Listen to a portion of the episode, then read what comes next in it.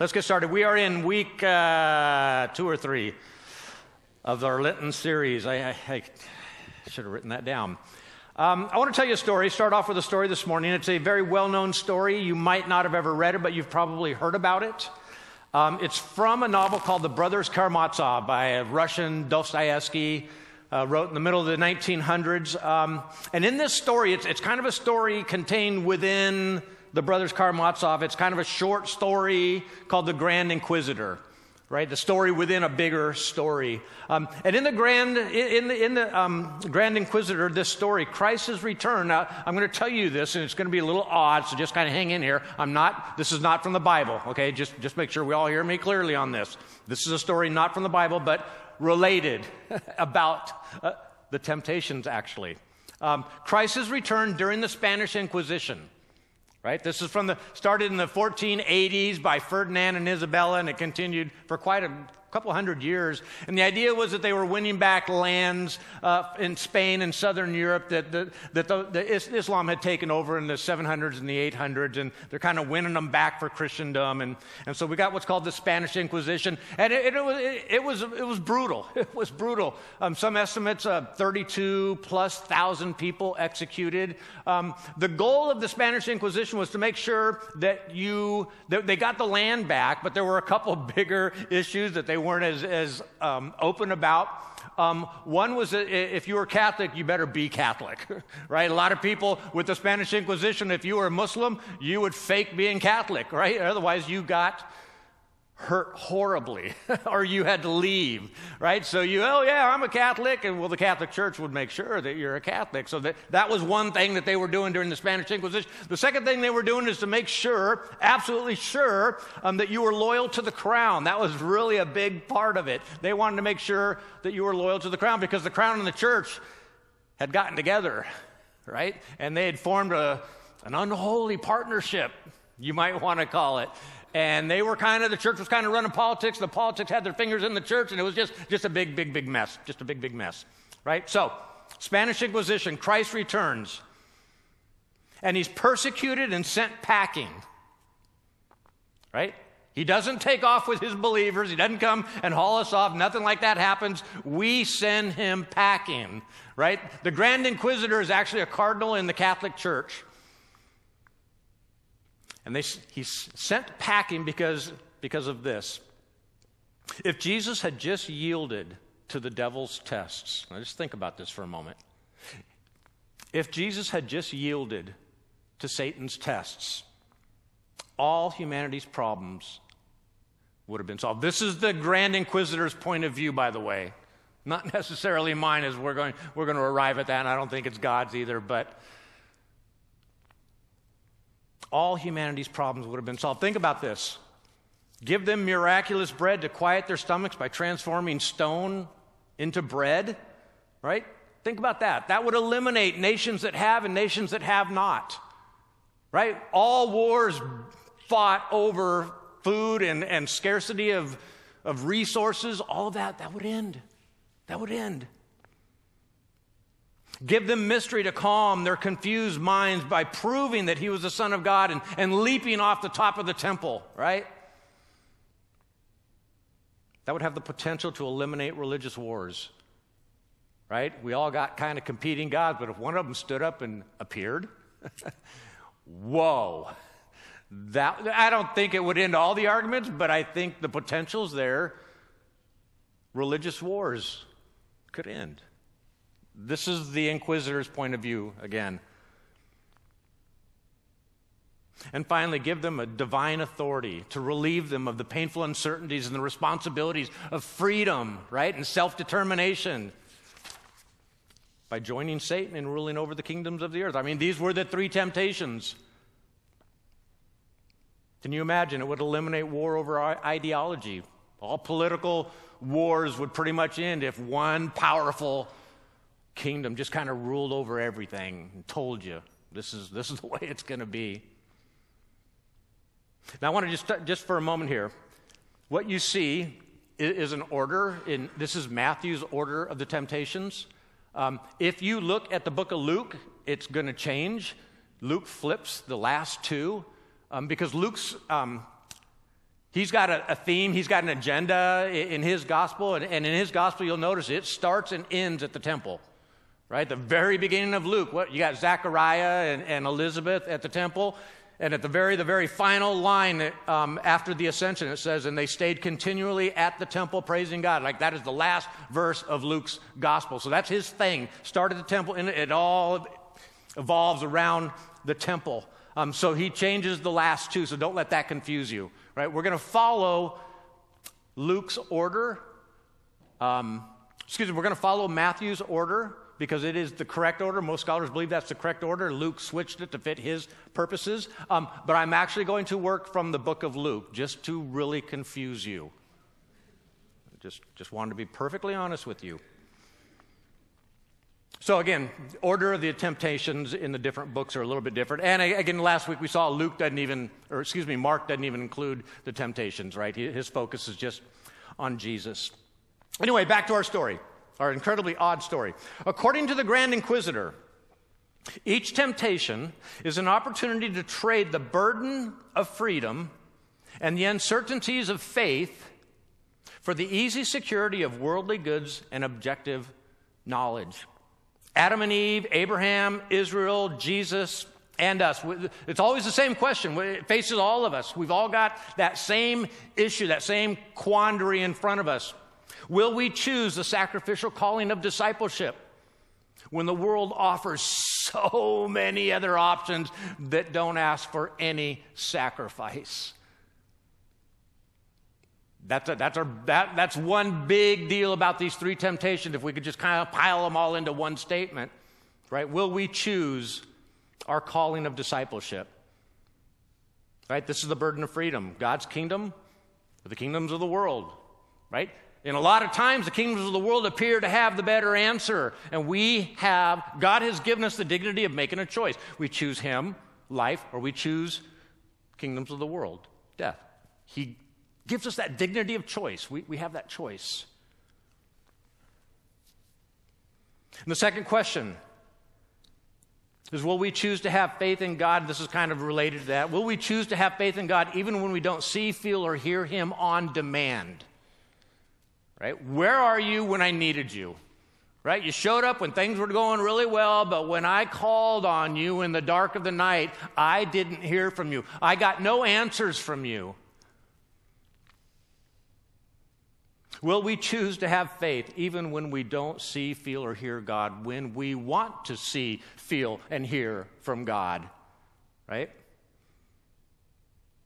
No more Holy Spirit whispers. Right? God, just, just holler out. Right? This is the uncertainty of faith. Right? There's no objective knowledge. There's no voices from heaven around the world shouting, true, sorry, not true. Right? We, we don't have that. If we did, can you imagine? Oh, so many problems would just be eliminated. But the fact of the matter is, Jesus also had to make these same choices and in testing Jesus, there's a couple things that we need to understand about his testing before we jump into the first temptation. And just to let you know, next week or the next time I speak, it'll be the second temptation. And then our third one will be the, the third temptation, just to kind of give you a heads up where we're going.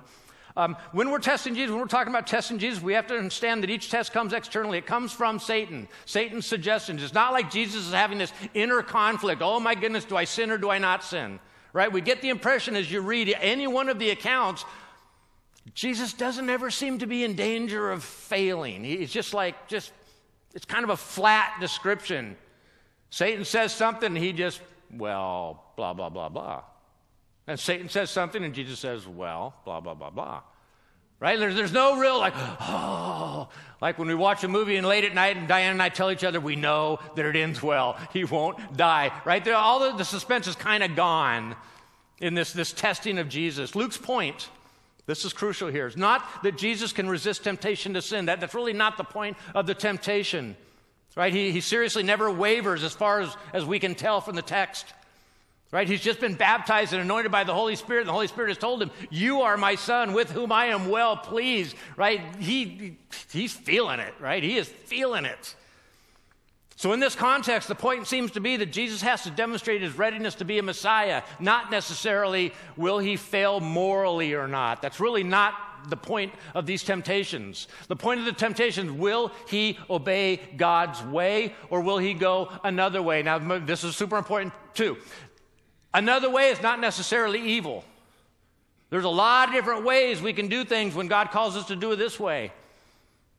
But it becomes sin for us when we know that it was not the route that He asked us to take. When we know that it's a shortcut around what we know He asked us to do, that's when it becomes a problem. Again, the temptation itself isn't the issue. It's when that temptation leads us to disobey God. That's the issue. The wilderness experience isn't a test of his morale, it's a test of his performative competence. Will he do what he has been asked to do? Not will he do a bunch of stupid things along the way. that's, not, that's not the issue at all. Faithfulness to God is the primary qualification for these tests. And strangely enough, his identity as a son of God doesn't exempt him from suffering and testing, right?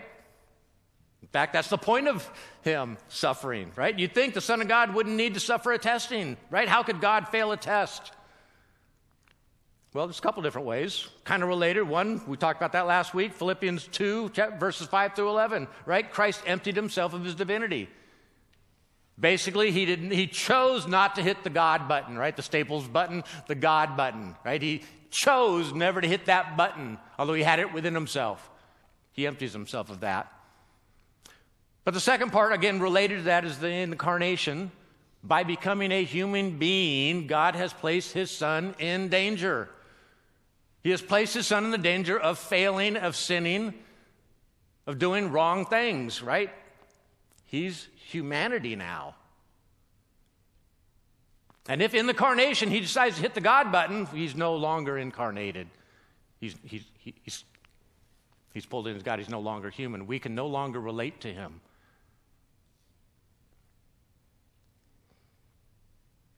If passing is inevitable, then Jesus' humanity is reduced to mere appearance.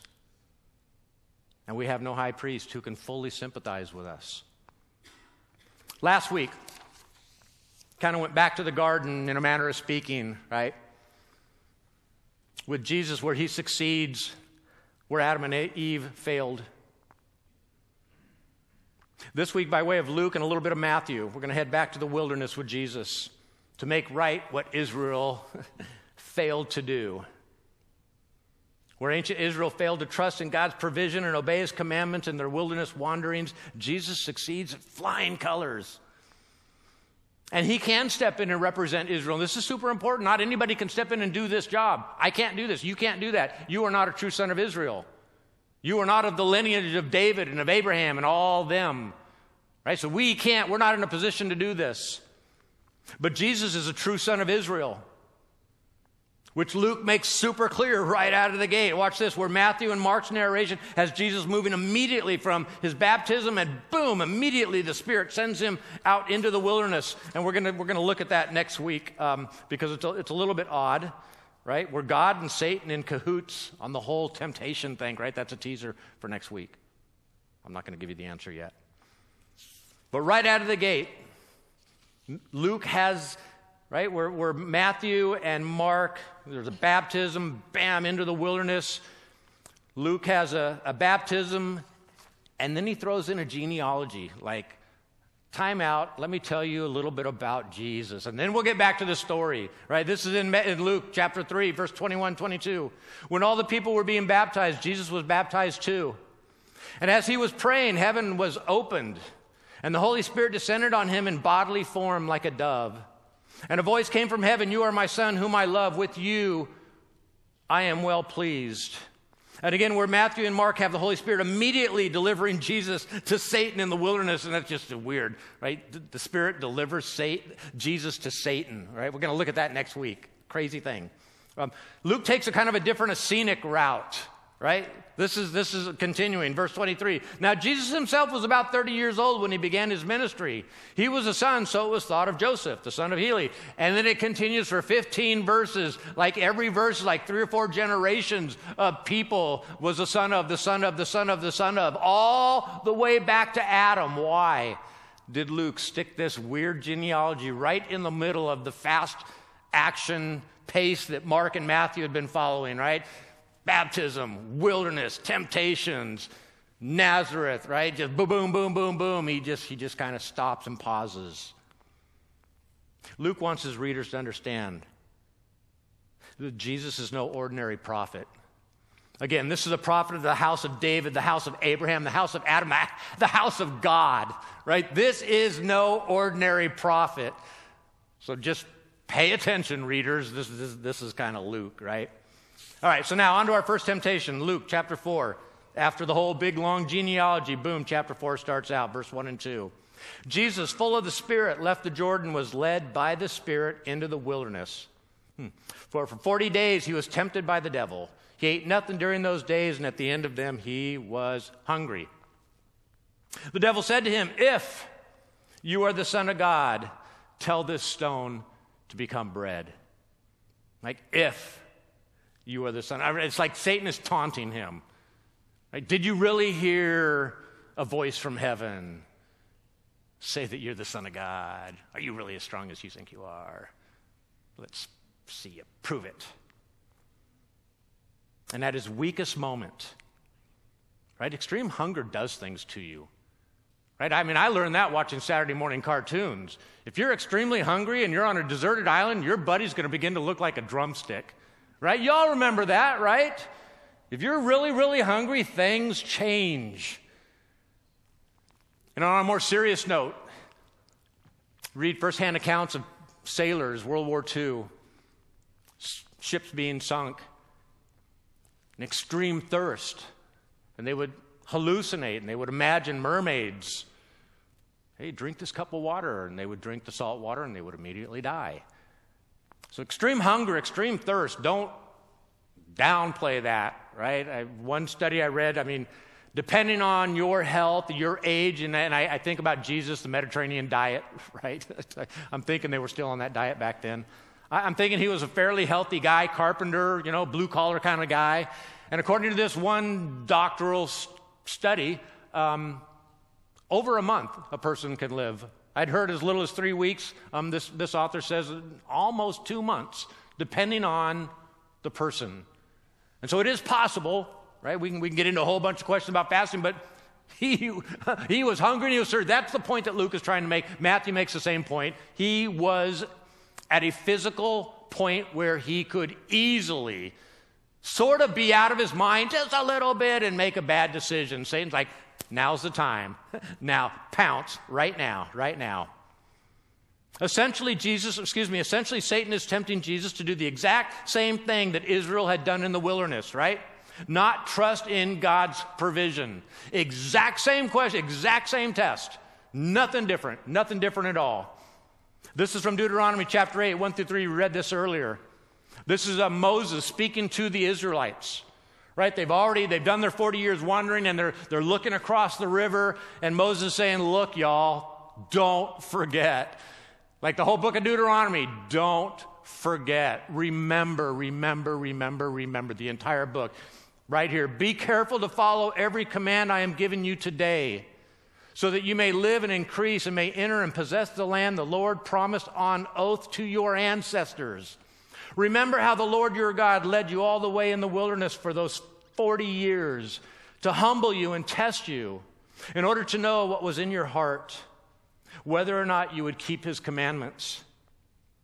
And they did make it, right? They did make it, but by the skin of their teeth, right? By the very grace of God. And once they entered the promised land, what? It was one dismal failure to obey after another, right? Just, just horrible, horrible. He humbled you in the wanderings in the desert, causing you to hunger, and then feeding you with manna, which neither you nor your ancestors had known, to teach you that man does not live on bread alone, but on every word that comes from the mouth of God. See, God was trying to teach the Israelites that there was more important things than material possession material provision, food, all that kind of stuff.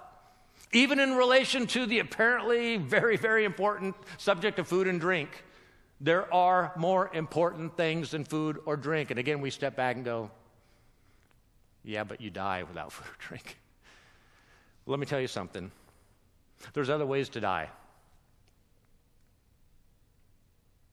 See, in the test, would they trust him when they were hungry? No, they didn't trust at all. Nothing but complaints, threats against Moses. Again, because they didn't believe that God would provide for them in the desert. And even when God does prove them wrong, provides manna, food in the desert, and quail, what do they do? They moan and groan and complain. They even gathered on the Sabbath against God's instructions because they don't trust God's provision. And so here comes Satan. Hey, Jesus, break your fast. Jesus says, Sorry. God told me to fast, and until he's done with the fast, I'm on a fast. That's it. I'm not going to do it your way. I'm on a fast. That, that's, that's it. And Jesus knows all this background as Satan is bringing it up to him. He, he's well aware of what happened in the wilderness, right? And he responds accordingly. Jesus answered, It is written, Man shall not live on bread alone. And again, Matthew adds the rest of Deuteronomy 8, verse 30, but on every word that comes from the mouth of God. Though he could have turned the stones to bread and eased his own hunger, he refuses to use his power, even to feed himself. And if you just stop for a moment and think about this, right, if we look around and see the many starving people in the world, we might be inclined to think that he, maybe he should have fed himself. Maybe he should have fed the multitude. You know, there is a story in the book of John.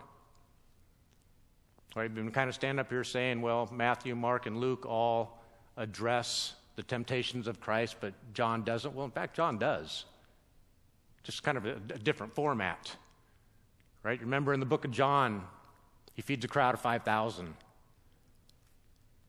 And what did the people immediately want to do? Right? He he did what he refuses to do here. But in the book of John, he does it. He feeds them. And what did the people do? The exact same as the three temptations. Fed him bread, gave him incredible signs as to who he was and what they want to do. They wanted to make him king, right? The same exact three temptations all over again, but John just kind of gives it to us in a different format. Something to think about, take home, spend some time with that one.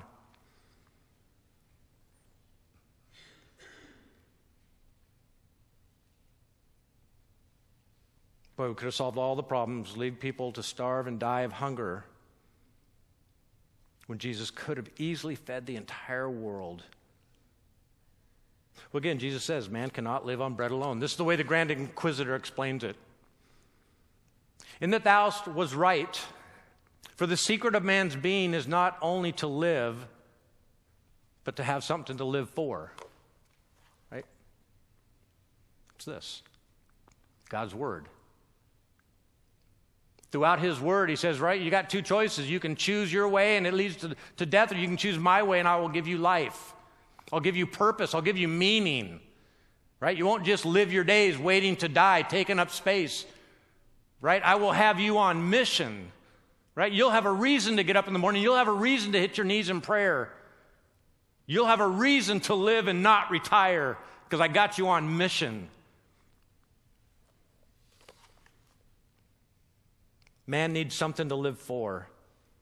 Without a stable conception of the object of life, right? Man would not consent to go on living and would rather destroy himself than remain on earth, though he had bread in abundance. Right? You catch what he's saying here? Right? We can have all the material wealth, and we see this all the time. We see, what do we see? Lottery winners? Boom, they got all this wealth, and boom, miserable. Miserable. Right? Nothing but death. Right? We, we, I, I remember a study they did. They, they had one group of people um, doing a task that, that had no purpose or meaning, but they paid them boatloads of money. And another group, they paid them chump change, right? But it was super meaningful, full of purpose, right?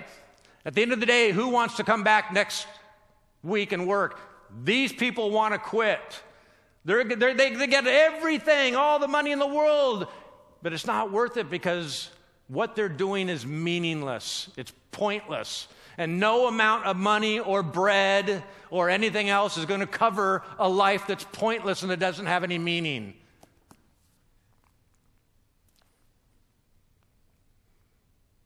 Same with retired life. I hear this all the time. All the money in the world saved up for retirement. And folks quickly die for lack of purpose. Right? Their only purpose was their work. They'd really never, I, am not sure, maybe never integrated this as a purpose and a meaning in their life. And once they retired, all of their purpose and meaning disappeared because they had never picked up this as purpose and meaning. Just a guess there. And I think it's the difference between being a believer and being a disciple. Being a believer and agreeing to facts. Yes, I agree that Jesus is this, God is that, Holy Spirit's, right? I believe all those things. But being a disciple is a little bit different. Just believing in things, I'm going to say this a rather mean way, it's taking up space, waiting to die. But being a disciple, that's about being on mission still. And the fact of the matter is, even as Christians, we're not immune to a distorted relationship with the material world. Right? We got body image issues. Oh man, goodness. Serial house purchasing, addictions to being the center of social attention, addictions to shopping, exercise, computer gaming, and then the less subtle addictions to alcohol, drugs, pornography, celebrity culture, gluttony. I mean, the list goes on and on and on and on and on. On and on and on. We try to pull from the world something that'll fill that God hole, right, that you always hear about. Trying to fill it with all this other stuff, but here's the key. This is super important. We kind of talked about this earlier. It's really not about food or godlike knowledge or worldly authority, you know, the temptations, or any of the things on this list here. None of them are inherently evil, right? You think about pornography, it's basic human sex. It's, that's not evil. But taken out of the context that God provided it for us, it becomes evil. Everything on this list food, celebrities, uh, all of it, none of it is inherently evil, but when we place it above God, it becomes a problem. The temptations in and of themselves weren't the issue. The sin was in choosing to disobey God's will, choosing our own way over His way. Is Jesus tempted differently from us? Right? He got tempted to use his divinity to satisfy his human desires, his hunger. Right? Can we be tempted to do miracles to satisfy our immediate, our immediate desires? I don't think so. I remember when I was a kid, I watched too much Maybe I watched too much Bewitched and didn't read enough of the Bible, but I kind of figured if I would wiggle my nose and shut my eyes, the vacuuming would be suddenly done. And I would. I kid you not, I would keep my eyes closed for like three or four minutes because I had to have faith, apparently. Like I got things mixed up just a little bit, right? Can we be tempted to do miracles to satisfy our immediate desires? No, I'm telling you, it doesn't work. It just doesn't work. But, but, can we attempted to do, and you just fill in the blank, can we be tempted to do whatever to satisfy our own physical, spiritual, and social needs? Yes, we can. We can be tempted exactly like Jesus. Exactly like Jesus. His temptation really was no different than the way we're tempted. Here's our dilemma the Grand Inquisitor, who again is a cardinal in the Catholic Church, persecuting Jesus because Jesus refused to make bread to feed himself. And yet, this, this, is the kicker here, and this is, the, this is a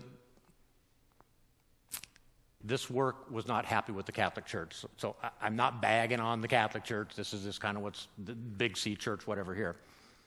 According to the Grand Inquisitor, the church provides food and assistance to those who are poor and distressed. Why didn't Jesus do that?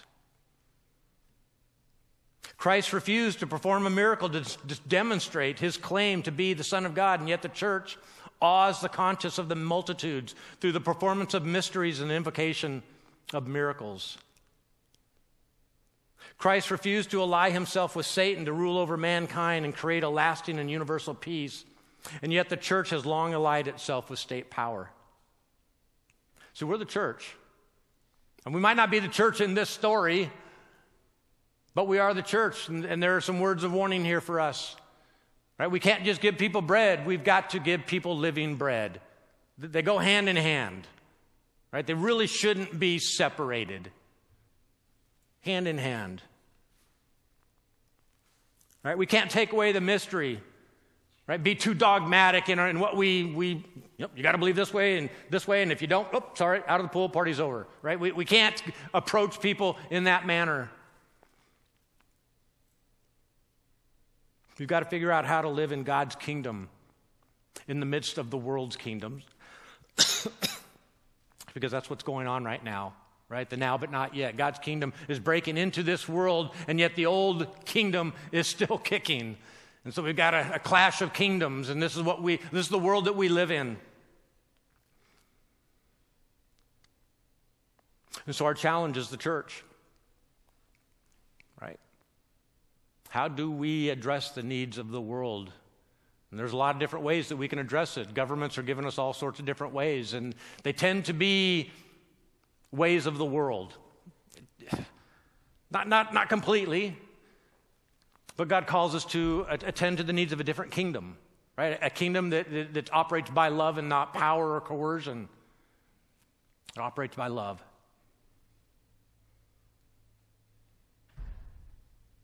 And where Jesus is faced with that temptation of working around, finding the shortcut, we do that really well. We can always find shortcuts when we know the way that God has called us to be and to live. So I want to close this morning just with, with that challenge. The world tempts us in a lot of different ways to be less than what God wants us to be. Lot, lots of different ways that we can compromise. But what we got to make sure that people understand is everything that this world has to offer, it will give you temporary life, but it will not give you eternal life. It won't last. It just won't last. It'll rust and decay and mold, right? We know this. We learned this a week after Christmas when we were kids, right?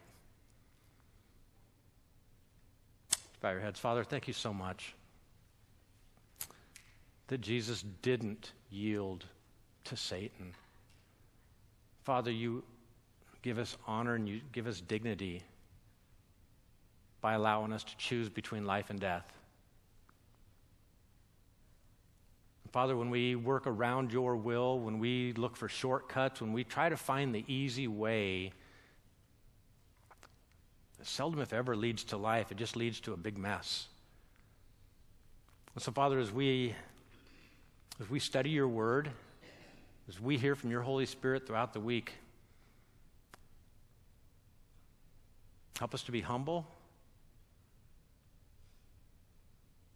Help us to rely on you and to trust you where you've said that you are trustable. Father, thank you for your word. Thank you for your Son,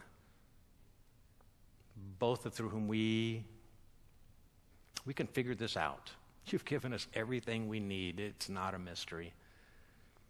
And Father, where we come up short, you cover us with your grace. And we love you and we thank you for this, Father. In your son's name we pray. Amen.